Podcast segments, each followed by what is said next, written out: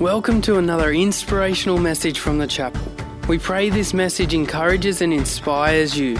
If you would like any more information, check out our website, thechapelcollective.com.au.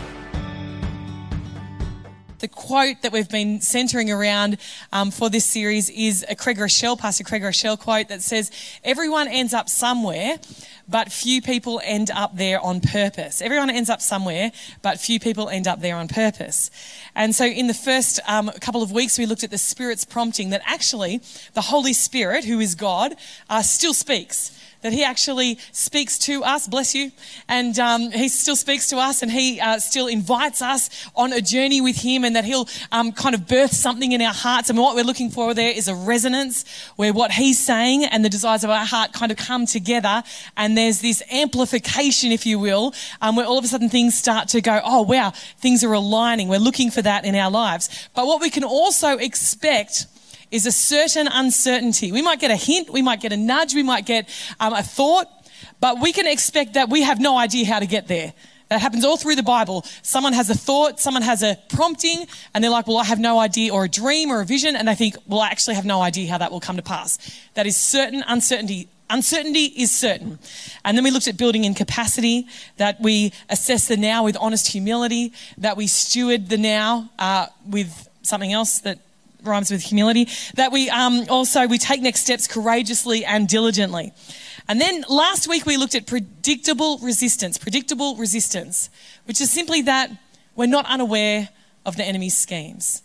You finding out your purpose in God and aligning with that and spending your life pursuing that is not what the enemy wants. If God is good, then the enemy is bad if, if there is good, then there is also the presence of evil. And so if there's a presence of evil, then, then that evil doesn't want good to triumph. However, the Bible tells us good has already triumphed.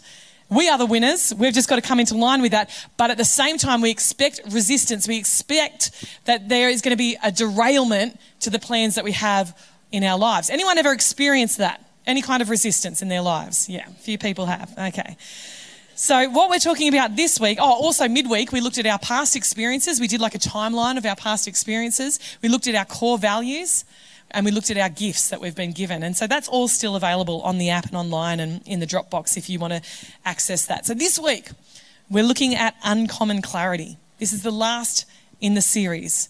And the hope is that there's a point, maybe not now, maybe not today, but sometime in the future, where things just click in and there's this moment of clarity of this is what I'm meant to be spending my life doing. Now, maybe you've already had that. And you need clarity for this season because it's a new season for you. And you're not sure how to walk in this season with the purpose that you previously knew. Or maybe you didn't have a purpose and you need a purpose for this season that you're confronting right now. Or maybe you've got a vague idea, but there's some areas of your life that you need a very definitive next step in. And you're like, okay, I need to know what to do there. Well, we're believing that you will come into that today. Clarity is defined as a clearness or lucidity as to perception or understanding, freedom from indistinctness or ambiguity. Do you ever read the definition of something and then need to look up the words that are in the definition? so essentially, what it is, it's just a clearness and, and it's things dropping into place and all of a sudden there's not that doubt there anymore. There's not that toing and froing. It's like the all the ambiguity that which simply means that the stuff that has you toing and froing seems to just fall into place. It's this awesome kind of moment. Where do you need clarity? Where do you need clarity today? I want you to hold that.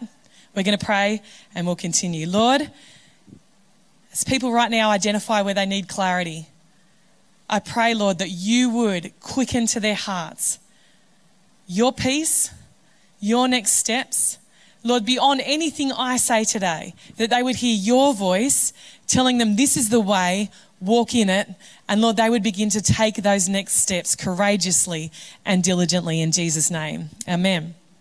Our verse passage for today is Acts 20, verse 22 to 24.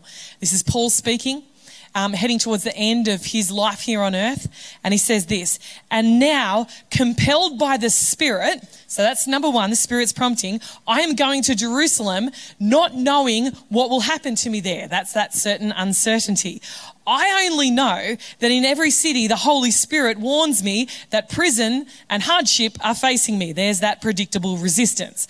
Verse 24. However, I consider my life worth nothing to me.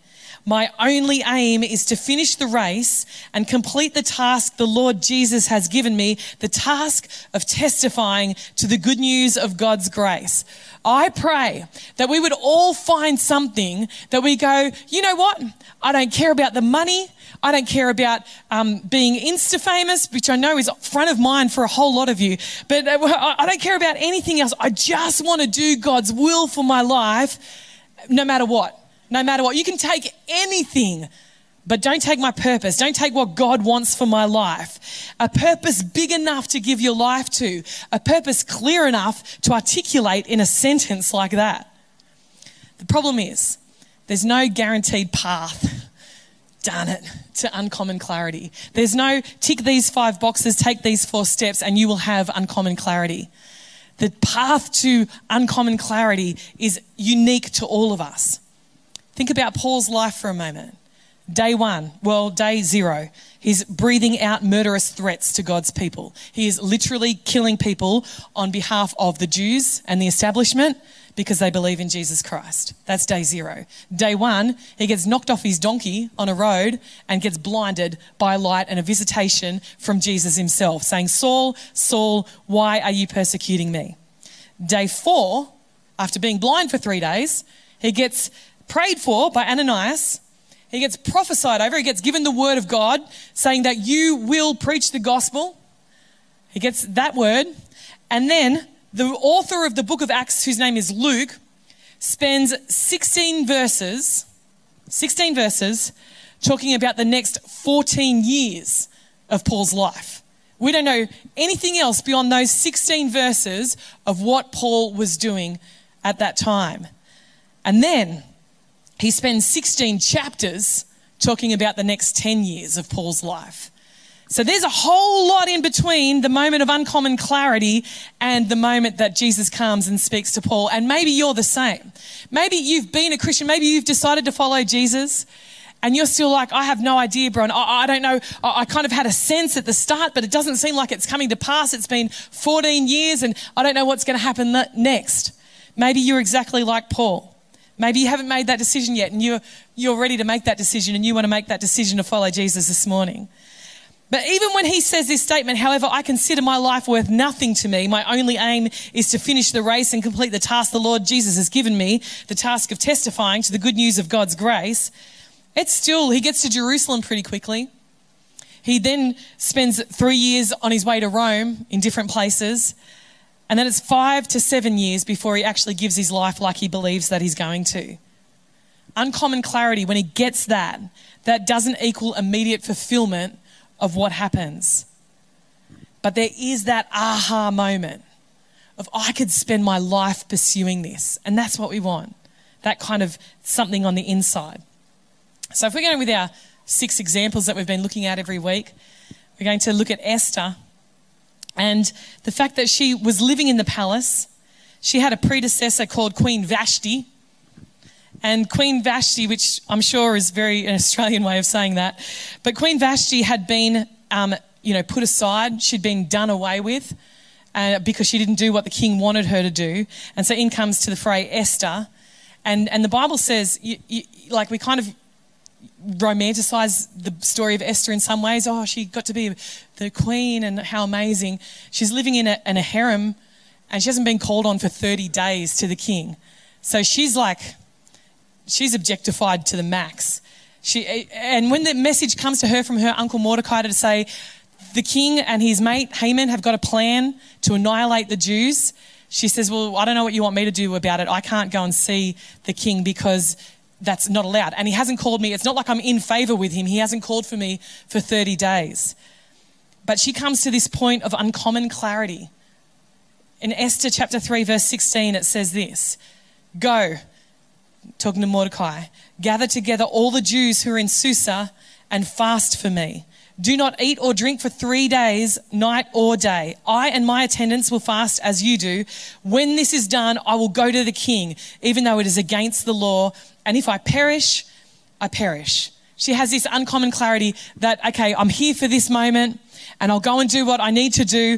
And if that's the end of it, that's the end of it. For Joseph, he has this dream. He tells his brothers. The next thing is the predictable resistance of, and his brothers hated him all the more. Anyone got brothers like that? If you told them that you, they would bow down to you, all of a sudden they would hate you all the more. I have one. Um, this, this resistance, epic resistance, in that they sell him into slavery make money off him and he gets sent to a foreign country. He spends years in this process of waiting and, and, and having light at the end of the tunnel and then getting thrown into prison and having light at the end of the tunnel because he interprets some dreams and they say, we'll remember you before the king. And then it doesn't happen. He's got this constant hope and no hope. I wonder if that's been your journey in pursuit of purpose where you've kind of grasped it and you thought this door's about to open and bang, it seems to close back shut. I think of you, Brucey, and your, your uncommon clarity around the nation that you're going to and then bang, COVID, and every door seems to shut. But what you've got to know about Bruce is that even though that's where he's going and that's where he's headed, and even though the doors seem to close, he was like, okay, I'll assess the now with honesty and humility. I can't get there. Okay, well, what do I do now? I'm going to steward the now to my fullest ability. And he begins to learn Hindi. What happens while he begins to learn Hindi? He starts leading Hindi people to Jesus because that's how you steward the now to your fullest ability. Thank you, Bruce. Genesis chapter 50, verse 18 to 20. This is Joseph. Back to Joseph. There's been a famine in the land. His brothers come. It says this His brothers then came and threw themselves down before him. Joseph looked at them, bowed down before him, and said, Ha! Remember that dream I told you about? Sucko, people. You, my brothers, you said that you hated me all the more, sold me into slavery. Look at you now. Grovel, grovel, grovel, grovel, grovel. No, that is not what he said. But Joseph said to them, Don't be afraid. Don't be afraid. What, what amazing grace that Joseph showed in that moment. Am I in the place of God? You intended to harm me, but God intended it for good to accomplish what is now being done, the saving of many lives. Joseph had this moment of uncommon clarity where he realized it wasn't about him and then bowing down to him, and it wasn't about them and their ill treatment of him. It was about God and it was about people. And he has this moment of uncommon clarity. He's like, I know what this happened for. I know what this is all for. I know what I'm here for. Samuel. God says, I'm about to do a shocking thing in all of Israel. Samuel's just a boy. He's never heard of anything before, but he had been in the temple and he had been with Eli, who was the priest at the time, and Eli's sons, who were just doing whatever they wanted. So he had that past experience of what it looked like to not obey God. And he's looking at that going, that does not go well for people. When you have a foot in both camp and you say that you're the priest, but actually you're getting up to whatever, or if you don't discipline your children, you just let them do whatever they like, you don't remind them of the goodness of God. It's like, I, I see where that trajectory takes you to. And so he hears God as just a boy about to do a shocking thing. He's got no idea. He's got so much uncertainty, but he's got these past experiences. He's got these core values that have birthed within him. And then 1 Samuel 3 19 to 21 says this The Lord was with Samuel as he grew up, and he let none of Samuel's words fall to the ground. And all Israel, from Dan to Beersheba, recognized that Samuel was attested to as a prophet of the Lord. The Lord continued to appear at Shiloh, and there he revealed himself to Samuel through his word. So Samuel just has God keeping on speaking and speaking to him, and he's getting more and more clarity around what God is saying that the whole nation attests to what is happening there. It's uncommon clarity. Nehemiah 2, verse 20. He's another guy that we looked at as an example. I answered them by saying at the wall, The God of heaven will give us success. We, his servants, will start rebuilding. But as for you, you have no share in Jerusalem or any claim or historic right to it. He's given them what for. But at the same time, he's got uncommon clarity. He's had the resources come. He's had the king's favor come. He's had his heart's desire line up and he's said to the people around him, God's going to do this. You watch. God is going to do this. Uncommon clarity. So what about us? For you, as you kind of do an inventory, as you kind of take stock, is the Spirit's prompting in your life clear about this or vague? Is that certain uncertainty that you have, has that caused you to balk and you've kind of retreated a little bit? Or has it refined in you your purpose? That, that building in capacity, has it enabled you to move forward? Has it positioned you for what's next? Or have you just gone, I just don't have the capacity to do this? That, that resistance. Have you allowed that resistance that's coming against you to get stuff out of you that can't be there if you're to pursue everything that God has for you? You see, it's like what Joseph said. He says, What you intended for harm, God intended for good. And what the enemy intends for harm in your life, God will use for good. He'll use it to get all the stuff out of you that shouldn't be there, that wouldn't allow your character to go to where it needs to be next. He'll allow the enemy to sift you, like he said, like Peter, so that it can get all the gunk that doesn't need to be there. So, what do we do to get this uncommon clarity? Well, first, a few things just to note about uncommon clarity. Uncommon clarity can occur in a moment, and uncommon clarity can occur over time, or it can be both. You can get a sense in a moment and then a long walking out of that, like Paul, and you come to it. Or you can have it in a moment, or it can just be a long outworking. There's no set path to it. Number two, it'll light up the path or it'll light up the next step. Psalm 119, verse 105 says, Your word is a lamp for my feet and a light for my path. And sometimes the word that God gives us, whether His revealed word that we have in our hands or His word to us about a matter, His Rhema word, it might light up like a path, like a yellow brick road all the way to Oz. It'll just, whoosh, and you're like, oh man, there's the plan, there's the strategy, here we go. Or it'll be a lamp to our feet. And all you've got is the next step. You got nothing else. You don't know what's beyond that. All you've got is a light enough to take the next step. Don't despise either. If there's a path that that's lit up, that's great. But if there's a light for your next step, just take that next step, and that's all you need to do to walk into clarity.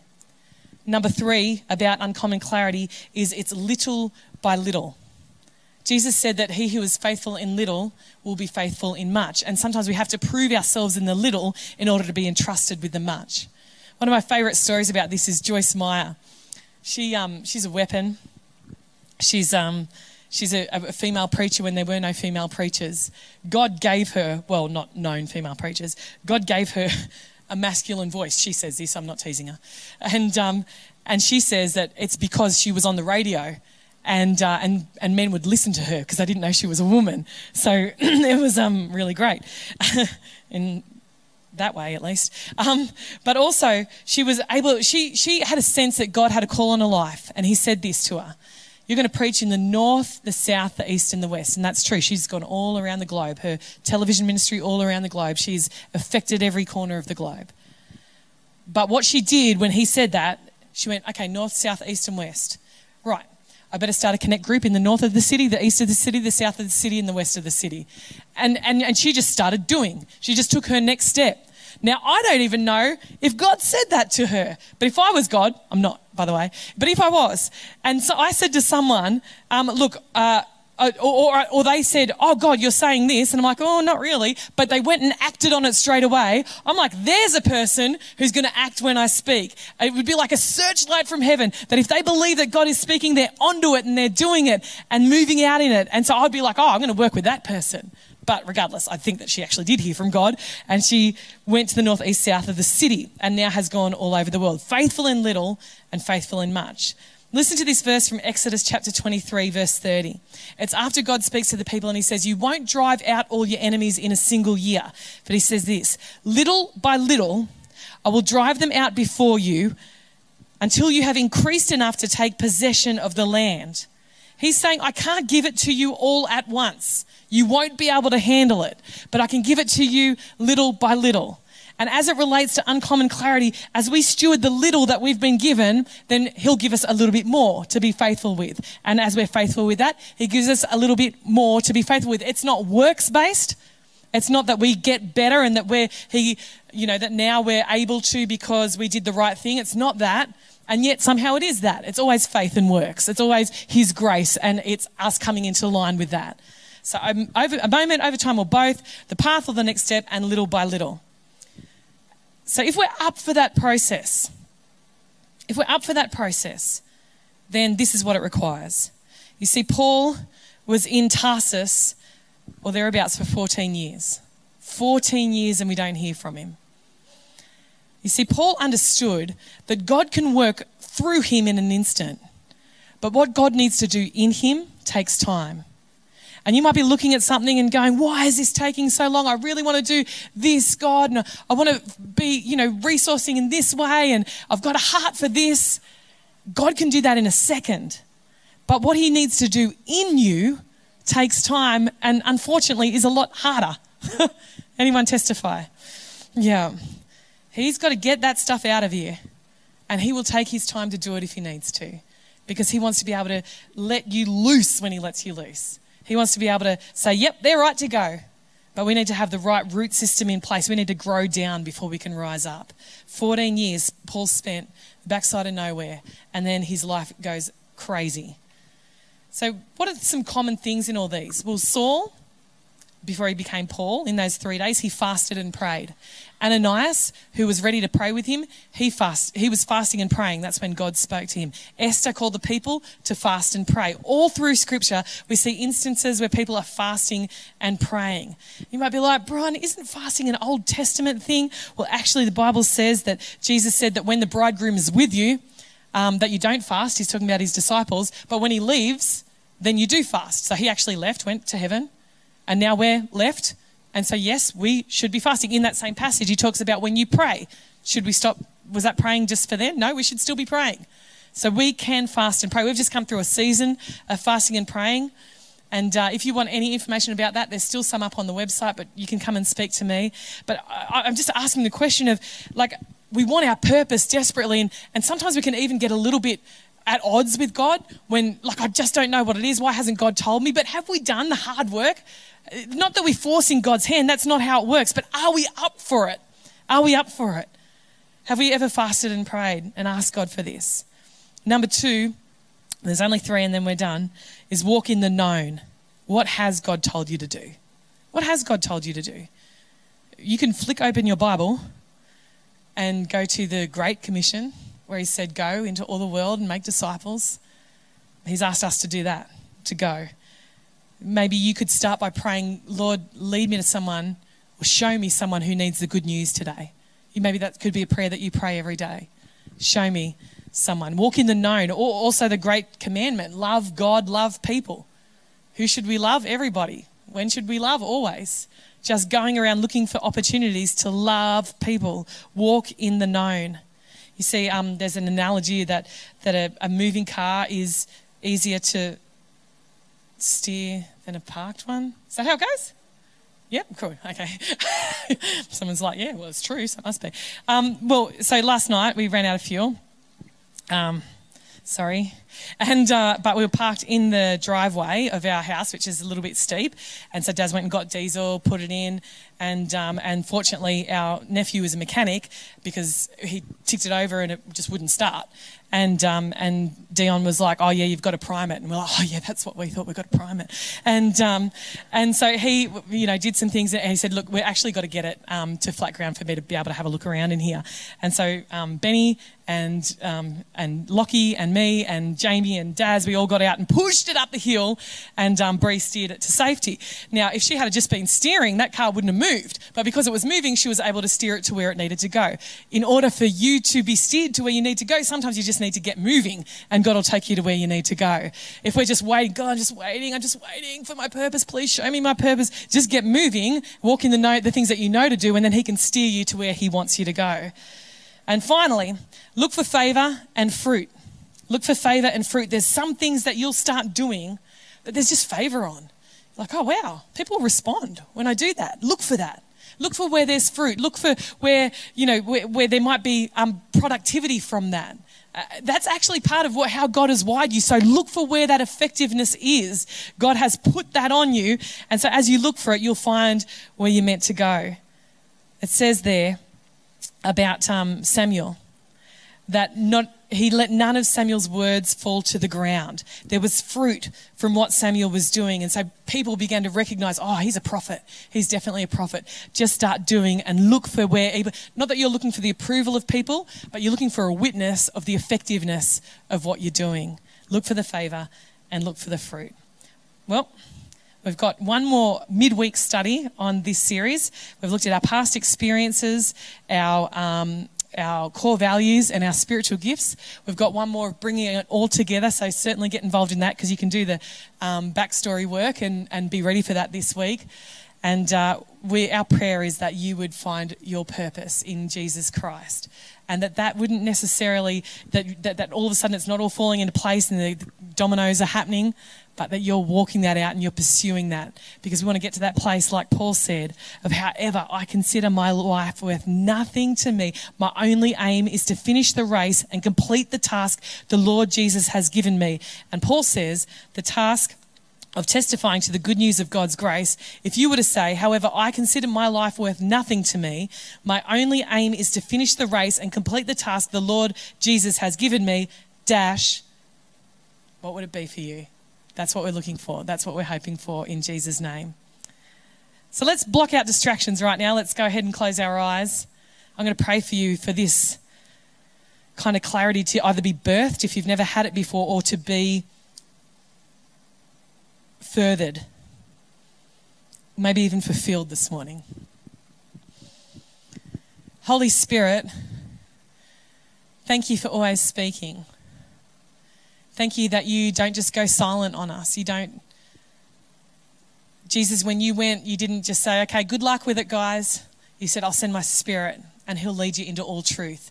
Holy Spirit, we pray right now that you'd lead us into all truth about who you are and who we are in light of that. Lord, I pray that in fact we would know that we have a purpose, that we would believe the scripture that says we are God's workmanship created in advance to do good works that you have planned for us to do. Lord, you have a purpose and a plan for us. I pray that we'd firstly believe it.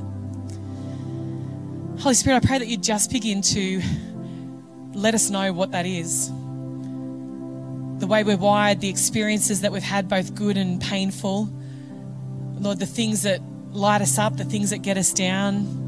Lord, I pray that you'd begin to bring that assimilation so that we can understand that that's all for a purpose. The gifts that you've given us, bring them into alignment, Lord, so that we know what we're meant to be doing.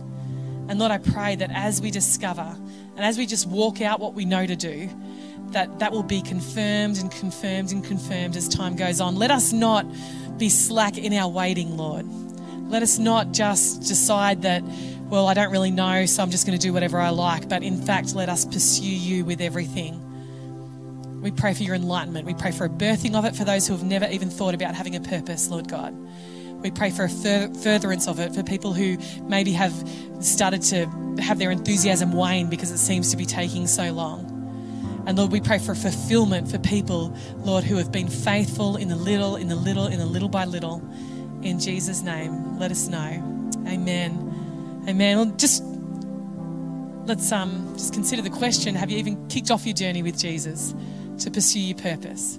And if you have this morning, I just ask you to begin to pray for everyone who might be in this decision making right now. So let's close our eyes again. If you know Jesus, you've made a decision to follow him then you just begin to pray for people who are standing in the valley of decision, as it were, right now. And if you think to yourself, I do want to follow Jesus, I want to make that decision I want to follow Jesus, then wherever you are, wherever you're joining us from, or if you're in the room, I'd love it if you could slip your hand up because I want to pray for you. If you're like, yes, I do want to follow Jesus, Thank you. Great decision in the middle here. Is there anyone else? Thank you. Great decision. Great decision up the back there. You can put your hands down. That's awesome. Is there anyone else here this morning that, yes, I want to follow Jesus? Awesome. Great decision. Thank you. You can put your hand down. I don't want to miss anyone out. So if that's you, like, yep, don't miss me out, Bron. I want you to pray for me this morning. I want to follow Jesus. Is there anyone else this morning? Great decision. Awesome decision. Thank you. Thank you. Just one more look around the room. I don't want to miss anyone out. Awesome. Great decision. You can put your hand down. God is moving in people's hearts this morning. So I'm going to pray for you, and what you can expect is this is a prayer of surrender. I'm not going to ask you to pray after me, I'm just going to pray for you. It's a prayer of surrender. And it's simply saying, Jesus, I don't want to go my own way, I want to go your way. I want to surrender my life to you. I want you to be the boss of my life. And if that's you, just just mean it as I pray, just mean it with everything in you. And we're all going to say amen together. That just means, yes, I agree. So, Lord God, there are people here this morning that responded in their hearts to you. Holy Spirit, you were knocking on the door of their heart and they opened it to you. Lord, many people here this morning responded to your love and your heart for them and your desire for them to, Lord, know you fully. So, God, we pray that, Lord, every obstacle would be removed, Lord. The obstacle of sin, Lord, we would apply Jesus' sacrifice to that. Lord Jesus, everything is paid for. All guilt can be gone. All shame can be erased. All fear can be gone in the name of Jesus because you have paid the price for everything that's ever gone wrong in their lives and every by choice or by not by choice, Lord. You have paid the price for it. And so, Lord, right now, we, Lord, as it were, we give you the steering wheel of, of these people's lives. And we say, Lord, take them wherever you want them to go. They are now in the passenger seat, Lord. They give you full and free reign of their life. You are the Lord and the Savior of their life. We ask, Lord, that you'd give them clear next steps and help them to be bold about the decision they've made and to tell someone. In Jesus' name, amen. Amen. Can we celebrate with these people who made this decision? Hey again, thanks so much for joining us on this podcast. Whether you are new and exploring your faith or a follower of Jesus, there's a next step for you. There is always room to grow, more to be done, destiny to be pursued, and people to be reached. So, what's your next step? To find out, head over to thechapelcollective.com.au. And thanks again for listening.